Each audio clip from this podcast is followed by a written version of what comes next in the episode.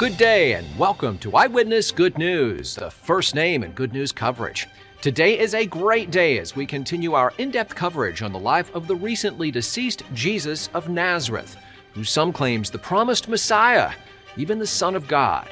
You've heard the buzz, you've heard all the rumors, and it's time to get the facts.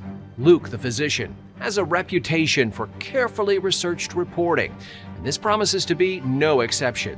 He has read the written accounts, traveled to the original locations, and interviewed eyewitnesses. And now that his careful investigation is over, he is ready to share his orderly account with all our viewers. For the details of his research, please find a copy of his excellent book. But for now, we will send you over to the field for today's top story. Thanks again to Luke for his excellent research, and thank you for tuning in. As always, this is Josh Smith for Eyewitness Good News.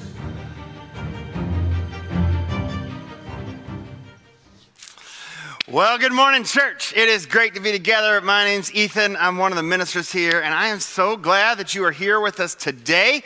Uh, we are working our way through the book of Luke. Uh, the book of Luke is one of the books that we call the Gospels. There are four Gospels. They tell the story of the life of Jesus. Uh, Luke is the third of these four uh, Gospels. Maybe you've taken on the challenge to try to read the book of Luke by Easter. You can do it, even if you haven't started yet. You can start today, you'll be fine. Two hours tops. You'll read through the whole book of Luke. Maybe you could do that by Easter. We've learned a few things um, about the book of Luke so far. We're a few weeks in here.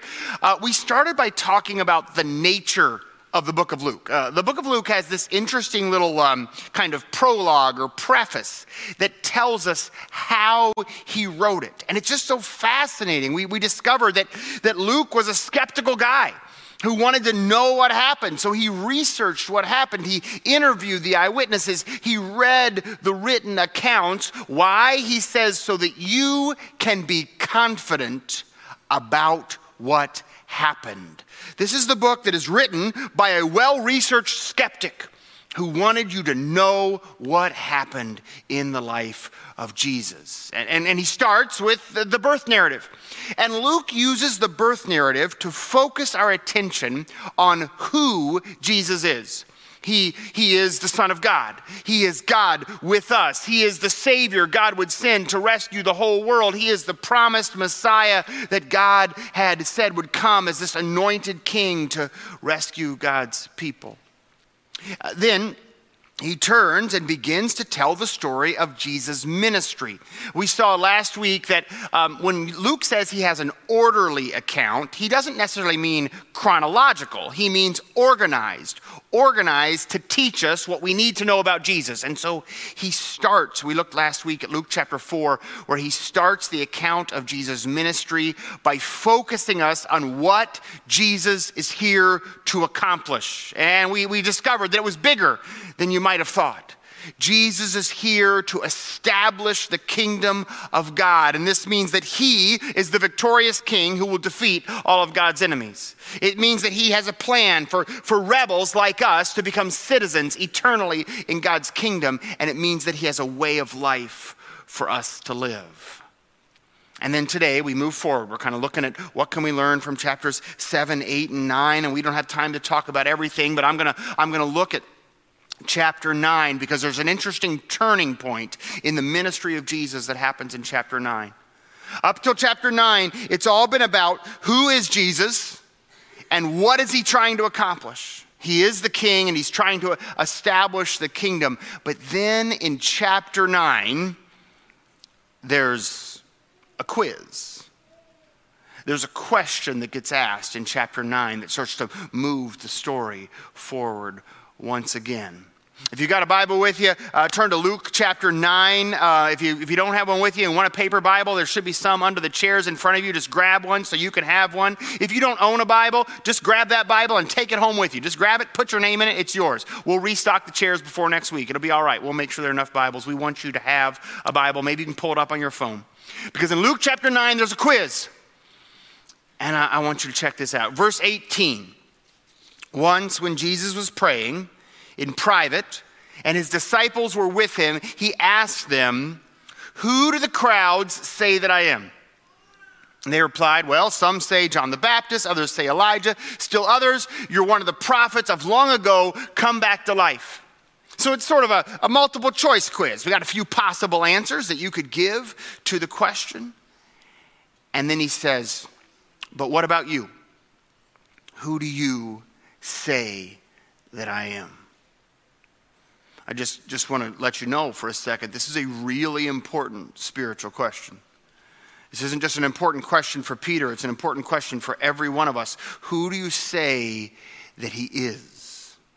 If you have his identity wrong, you will misunderstand what he came to accomplish. You will misunderstand how you are a part of that. You'll, you'll, misunderstand so much if you get the answer to this question wrong. So he asks, Who do you say that I am? And then Peter answers him. And here's what Peter says as his answer He says, You are God's Messiah. And that is the right answer. Uh, Peter gets it right. And getting this answer right means a lot in this moment. It means just for him to say, You are God's Messiah, means he knows who Jesus is. But it also means he knows what Jesus is trying to accomplish. He paid attention on that day in Nazareth when Jesus said, This is what I am here to accomplish. Because if he's the Messiah, that means he is God's anointed king come to establish God's kingdom. And in this moment where Jesus asks the question and Peter gets the answer right, like he must have been like on cloud nine. Because he's like, I got the answer right, and I have attached myself to the winning team. Like, I am part of the king's coming kingdom. It's going to be awesome. But as soon as that is established. Remember, the first thing Luke wanted us to teach us is who is Jesus. The second thing he wanted us to teach us is what is Jesus here to accomplish, to establish the kingdom of God. As soon as Peter knows those two things, Jesus moves on to the next lesson. He tells them how he is going to accomplish this mission God has given him. And when they hear what his plan is, they are, oh, they're shocked. They're overwhelmed. Now, now, some of you today, I'm, we're going to read on in a second. Some of you today aren't going to be shocked. Uh, because you've heard about the plan so many times and you've heard the strategy so many times, you've forgotten that it is even shocking. So, but just, just today, just try to let yourself just be a little shocked. Because this is God's anointed king. That's who he is. He is here to establish the kingdom of God. That's what he's trying to do. To make a way for rebels to become citizens and then to lead all those citizens in a new way of life. This is the accomplishment he's here to accomplish. And when they're clear on that, he pulls his disciples aside and he tells them how he's going to do it. He, he warns them don't tell anybody. But here's what's going to happen the Son of Man must suffer many things and be rejected by the elders, the chief priests, and the teachers of the law, and he must be killed, and on the third day, raised to life. This remains staggeringly shocking that the Messiah of God, the anointed king of God's eternal kingdom, is going to allow himself to be humiliated and killed because that is the will of God for his life, and so that he might make a way for rebels to become citizens. We later learn in the Gospel of Luke uh, that just before his death, Jesus would pray. He said, Father, if you're willing, take this cup from me, yet not my will, but yours be done. We, we don't expect a king to act like this, do we? Kings are supposed to pursue their will and their desires and for their indulgence. And here is our king who says, Here's the plan. Here's the plan I am the king you were waiting for. I am going to establish the kingdom of God. I am going to defeat all of God's enemies. I am going to make a way for rebels to become citizens eternally in the kingdom of God. And the method, the strategy by which I am going to accomplish this is to willingly allow my enemies to humiliate and kill me so that God might raise me from the dead. My strategy to accomplish all this is to put the will of God before my own. This needs to remain shocking to us. Because everything we hear from the world around us is that the way to exercise power is to dominate others and destroy others the way to achieve the power you want is to take the power you have and use it to acquire more power.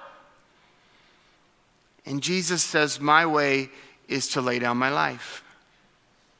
And then the surprises just keep coming because Jesus does the most ridiculous thing. He not only says, This is my strategy for, for accomplishing the will of the one who sent me, he then says, I expect it to be your strategy too. It's unbelievable. Look what he says next. Right after he says, Yep, you got it. I'm the anointed king. I'm going to reign eternally, and my method is going to be to willingly lay down my life. He immediately says, Whoever wants to be my disciple must deny themselves and take up their cross every single day and follow me. For whoever wants to save their life will lose it, but whoever loses their life for me will save it. What good is it for someone to gain the whole world and yet lose or forfeit their very self? Whoever is ashamed of me and my words, the Son of Man will be ashamed of them when he comes in his glory and in the glory of the Father and of the holy angels. Luke teaches us not just who he who Jesus is, the promised king, not just what he's trying to accomplish, establish the kingdom of God, not just how he will accomplish it through sacrifice and humility, but he also teaches us that that is the model for our lives. Jesus says, This is it. I mean, some of you are here today, uh, probably a lot of you are here today because you want to be a follower of Jesus. That's why you're here. You would, you would say, I am a follower of Jesus. That's awesome. And that's why you're here. And that's why this worship is part of your rhythm because you're a follower of Jesus. And this is what Jesus says If you want to be one of those things, if you want to be a disciple, a follower of mine, then deny yourself, take up your cross daily, and follow me. Because if you want to save your life, well, you'll end up losing it. But if you lose, you lose your life for my sake, you'll, you'll, you'll save it. You'll save it. I remember as a kid, I can't even remember who told this to me. I think it was a family member, but I have lots of family members who could have said this to me. It feels like something my grandma would say, but I really have no idea who said this to me. But I remember one time they, they gave me this image. They said, um, Every morning when you wake up and you leave your, your room, your, your bedroom, to go out into the day, there by the door is a, is a throne and a cross. And every day you get to decide which one you're going to carry with you. Like, are you going to carry the throne, planning to sit on it as often as possible? As if you were the king of your own life? Are you going to carry the cross? Is every day you, you get to decide. I've just had that image with me my whole life. I can't even remember who, who said it to me. And the thing I want you to observe, put that back up just for a second. I want us to look at that just for a second. The thing I want you to observe is just how very different this is from the kind of advice you'll find basically anywhere else you turn in our world. I mean, this is just is not the advice that you're given for how to order your life and how to pursue a life of joy and peace and fulfillment. This just isn't the message that's out there. And, and so I just want to put an idea in your head, okay? Just kind of be, let this rattle around in your head a little bit. If Jesus is right, that this is the way to follow him, if Jesus is on to something, that this is the way to follow Jesus, then this means that almost all the advice you get in life about how to organize your life is bad advice. Because almost all the advice we ever get is different than that. Like most of the advice you encounter about how to seek joy and goodness and fulfillment and peace and meaning in life is different from that. And so if Jesus is onto something, then maybe there's a lot of bad advice out there. I just want to think about that. Because this is not a mistake. It's not like this is Jesus accidentally said this. He says this to in the Bible all the time. In fact, just look down in the same chapter, you got your Bibles open. Look later in Luke chapter 9.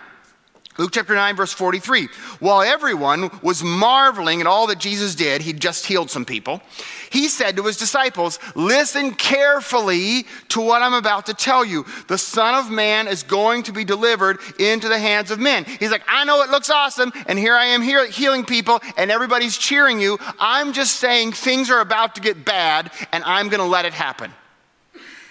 But they did not understand what this meant. It was hidden from them, so they did not grasp it. They were afraid to ask him about it. So, so, an argument started among the disciples as to which of them would be the greatest.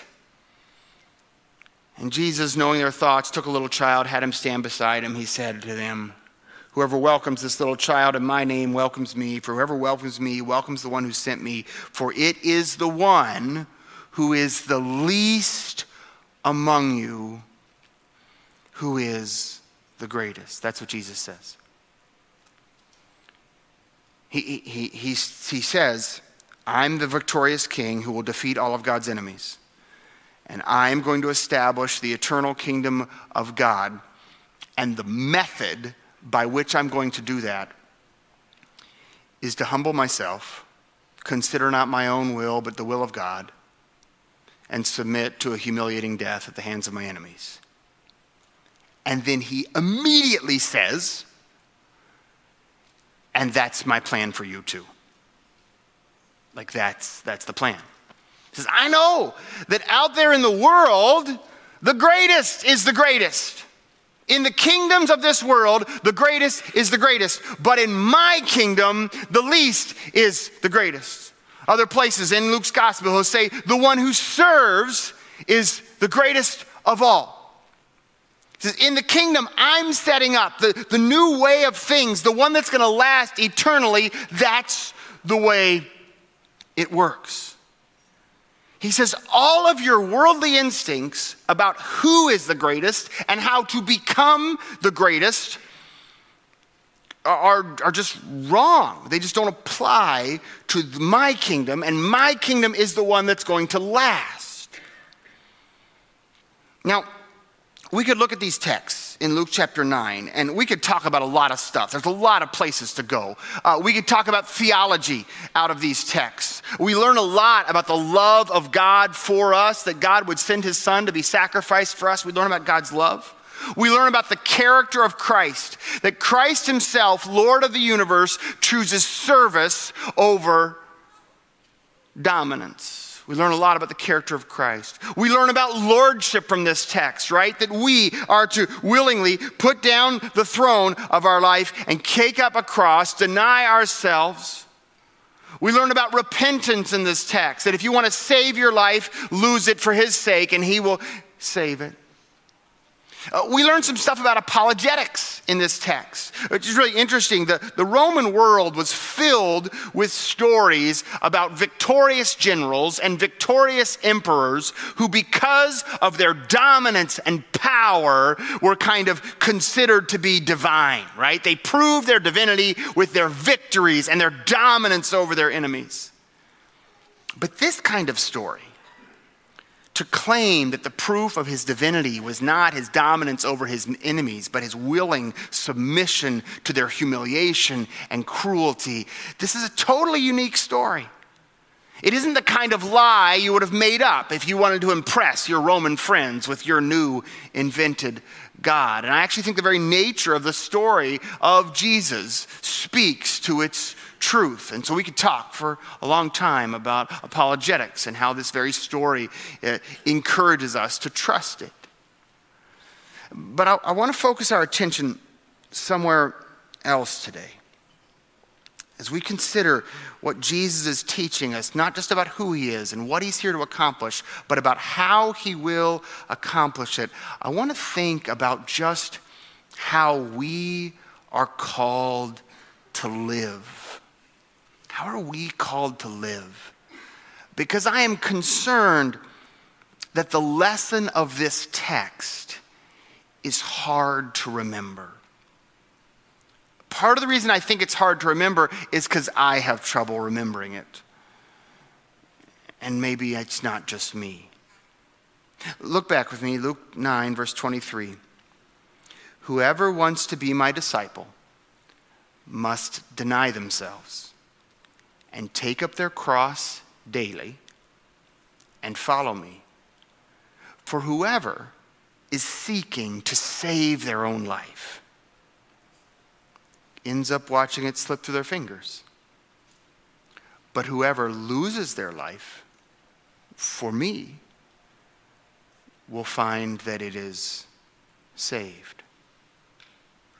This message is, is hard to remember for so many reasons. Um, in part, it's hard to remember because we simply don't want to remember it. We would rather forget Jesus said this. Like it'd be way easier if we could just forget that Jesus teaches that self sacrifice is the path of following him.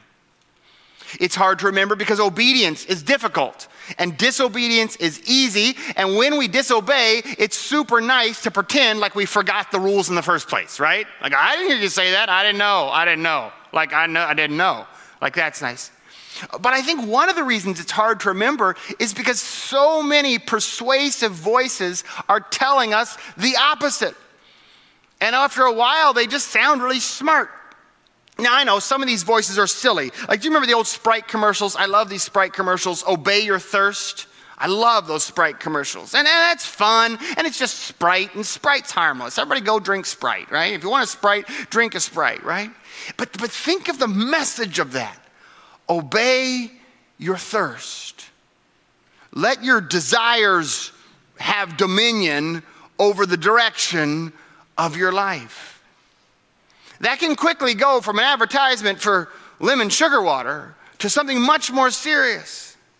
I try to not spend too much of my life on social media because it's sort of a cesspool. We all know that. But I spend a little bit of time on Instagram, you know, and, and I'm just staggered by the capacity of people to give terrible life advice. Just like with a straight face, like just boom, they just give it like this is good advice, and it's terrible advice. Uh, one, of the, one of the messages that I just see all over Instagram, sometimes people say it directly and sometimes not so directly, is this message something like this I can find happiness by indulging my desires. Like that this is a reliable route to joy and contentment and meaning in life if I indulge my desires. Now, I don't mean I don't mean a sort of healthy, balanced observation that it's okay to take a nap every once in a while and eating some ice cream is okay on occasion and and you know that everybody should, you know, you know, go ride a mountain bike or take a day off every once in a while. I don't mean that. I mean this sort of steady drumbeat that the route to joy is by indulging your desires. It shows up when people say, if only I could take all the vacations I want to take, then I would feel happy about my life. If only every day were a spa day. You know, if only I was always on my mountain bike, if only all I did was golf, then I would feel the kind of contentment and satisfaction in life that I'm craving. It, it, it takes, it manifests itself in even more dangerous form, forms. I have this thing I do. I'm not super proud of it, but I also don't plan to stop, so whatever, I don't know. But I, I occasionally, I occasionally, I'll go read advice columns, just from newspapers and men and online things all over, all over things, you know. And, and I do it as a discipline. I'm not, I actually don't take much joy in it. I do it as a discipline because I want to know what does the current wisdom of the world sound like. When people are out there giving smart advice, like they know things, what does the wisdom of the world sound like? And again, I just want to say when I go read these advice columns out there that people are paying attention to and taking seriously, it is staggering how directly unbiblical the world's advice is and how unlike what Jesus just told us it is. I, I, not long ago, I read an advice column. It was this marriage counselor, you know, it was kind of advice for troubled marriages. And I was interested because I care about troubled marriages. And I think God cares about troubled marriages. And I think God wants to save and protect troubled marriages. And so I was like, okay, what's the advice out there? And it was four or five questions that had written in. And they kind of gave slightly different advice per question. But basically, the central theme of their advice was this if your marriage partner can't meet your desire for blank, you should find another option.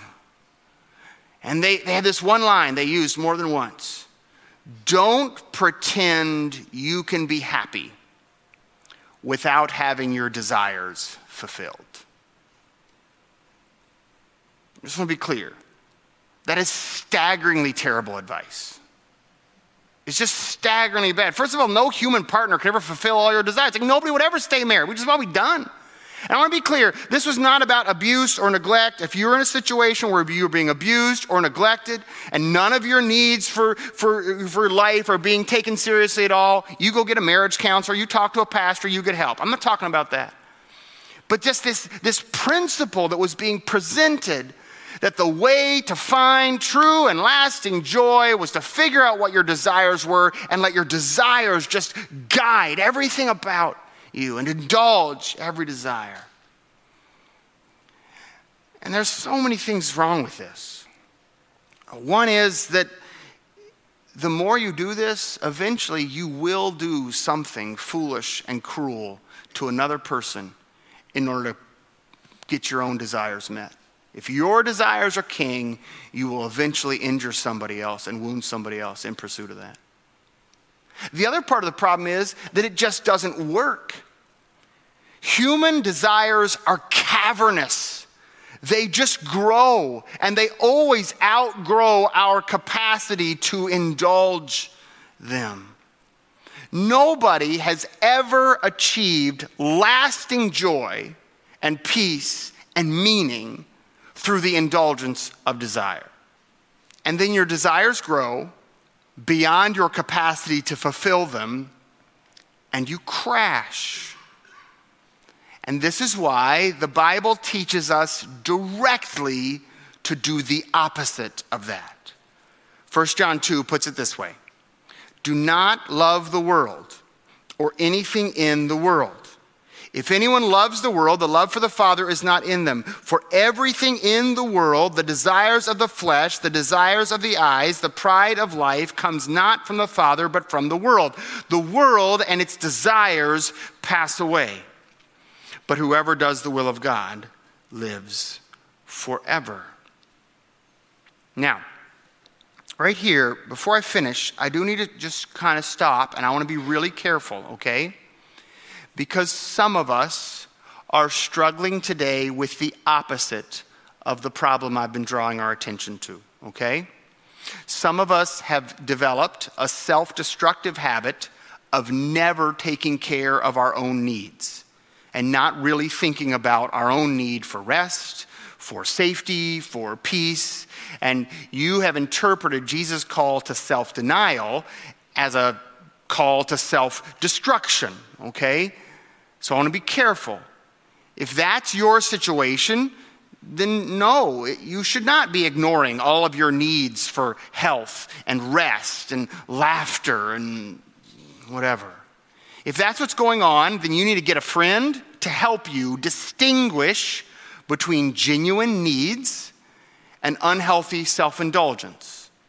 Likewise, if you're in a relationship where your needs are systematically being ignored through either neglect or abuse, you need to get a, a, pastor or a marriage counselor who can help you discern that, okay? I want you to be healthy. I want you to do what is needed to be healthy.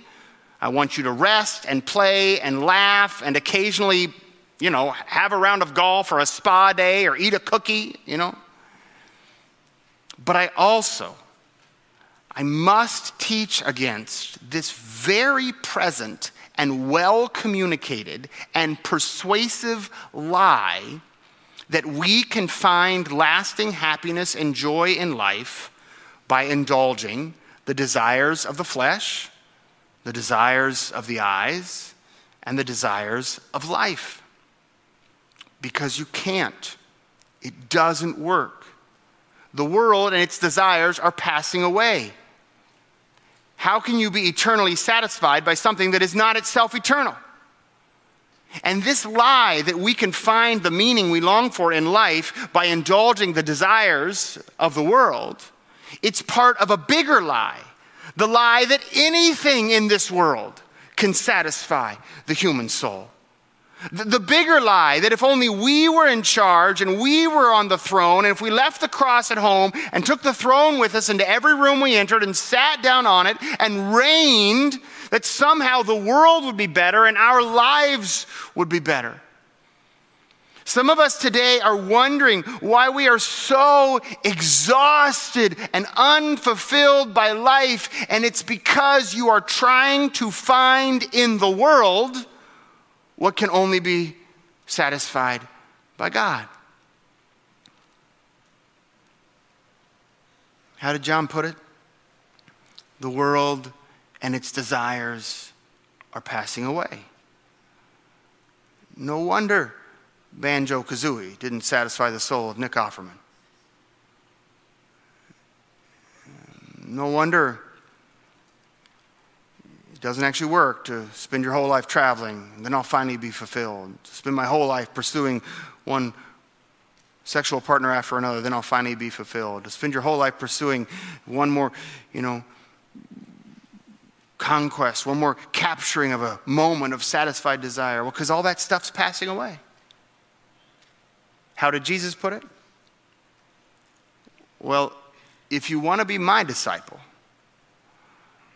uh, whoever wants to be my disciple will have to deny themselves and every day choose the cross and follow me.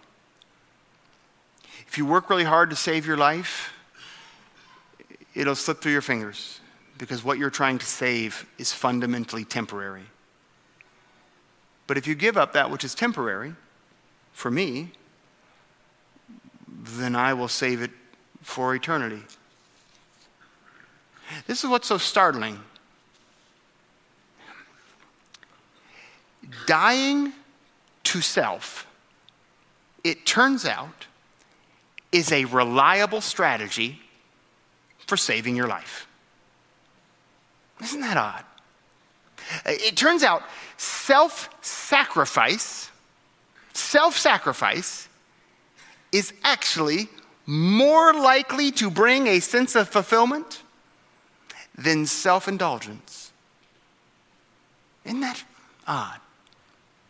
It turns out deciding to serve each other is a more effective way to save a marriage than insisting that your desires are met. Isn't that interesting? Everybody makes a list of their desires, and you go to your partner and say, I need you to do this. And they say, Great, well, I need you to do this. That's a pretty terrible way to save a marriage. But if you go and say, I'm going to just serve you in every way I can, and they say the same, well, I literally have never seen a marriage where that was happening, where each was trying to serve the other that wasn't saved. I've, just, I've never seen that happen. The lust of the flesh, the desires of the flesh, and I don't mean, we're not just talking about sexual desires, right? All the, all the kind of fleshy indulgence for pleasure and stuff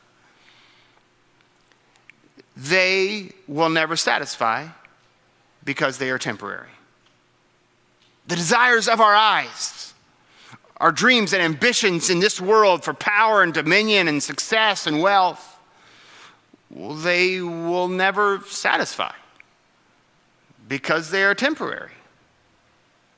So, if you were to organize your life around such things, then at the end of your life, you are guaranteed to be left with nothing because you have organized your entire around your life around things that don't last Clinging to this world and indulging its desires is a reliable strategy for wasting your whole life. But in contrast, if you order your life around the call of God, your labor in the Lord is never in vain. And when you lay down your life for the sake of Christ, He alone is able to save it. Jesus says, This is who I am. I am the king come to save, victorious over all God's enemies. This is what I'm doing. I'm establishing the kingdom of God, making a way for rebels to become citizens and live eternally in that kingdom. This is how I'm going to do it. I'm going to die on the cross, put the will of my Father above my own, and then he invites you to do the same. Let's pray together right now. Oh, gracious God we need a mighty outpouring of your spirit for us to be even begin to live obediently to this calling. We need a mighty work of your love. Anchor us again in the promise that you alone are sufficient to save, and the things of your kingdom are the only things that are eternal. And then give us the strength to turn away from the temporary to lay down our foolish attempts to sit on the throne of our lives and instead pick up the cross you have prepared for us and trust that when we lay down our life for you, you are sufficient, you are sovereign, and you are willing to save us. Let us trust in this today as we live like you have taught us. We pray this in Jesus' name.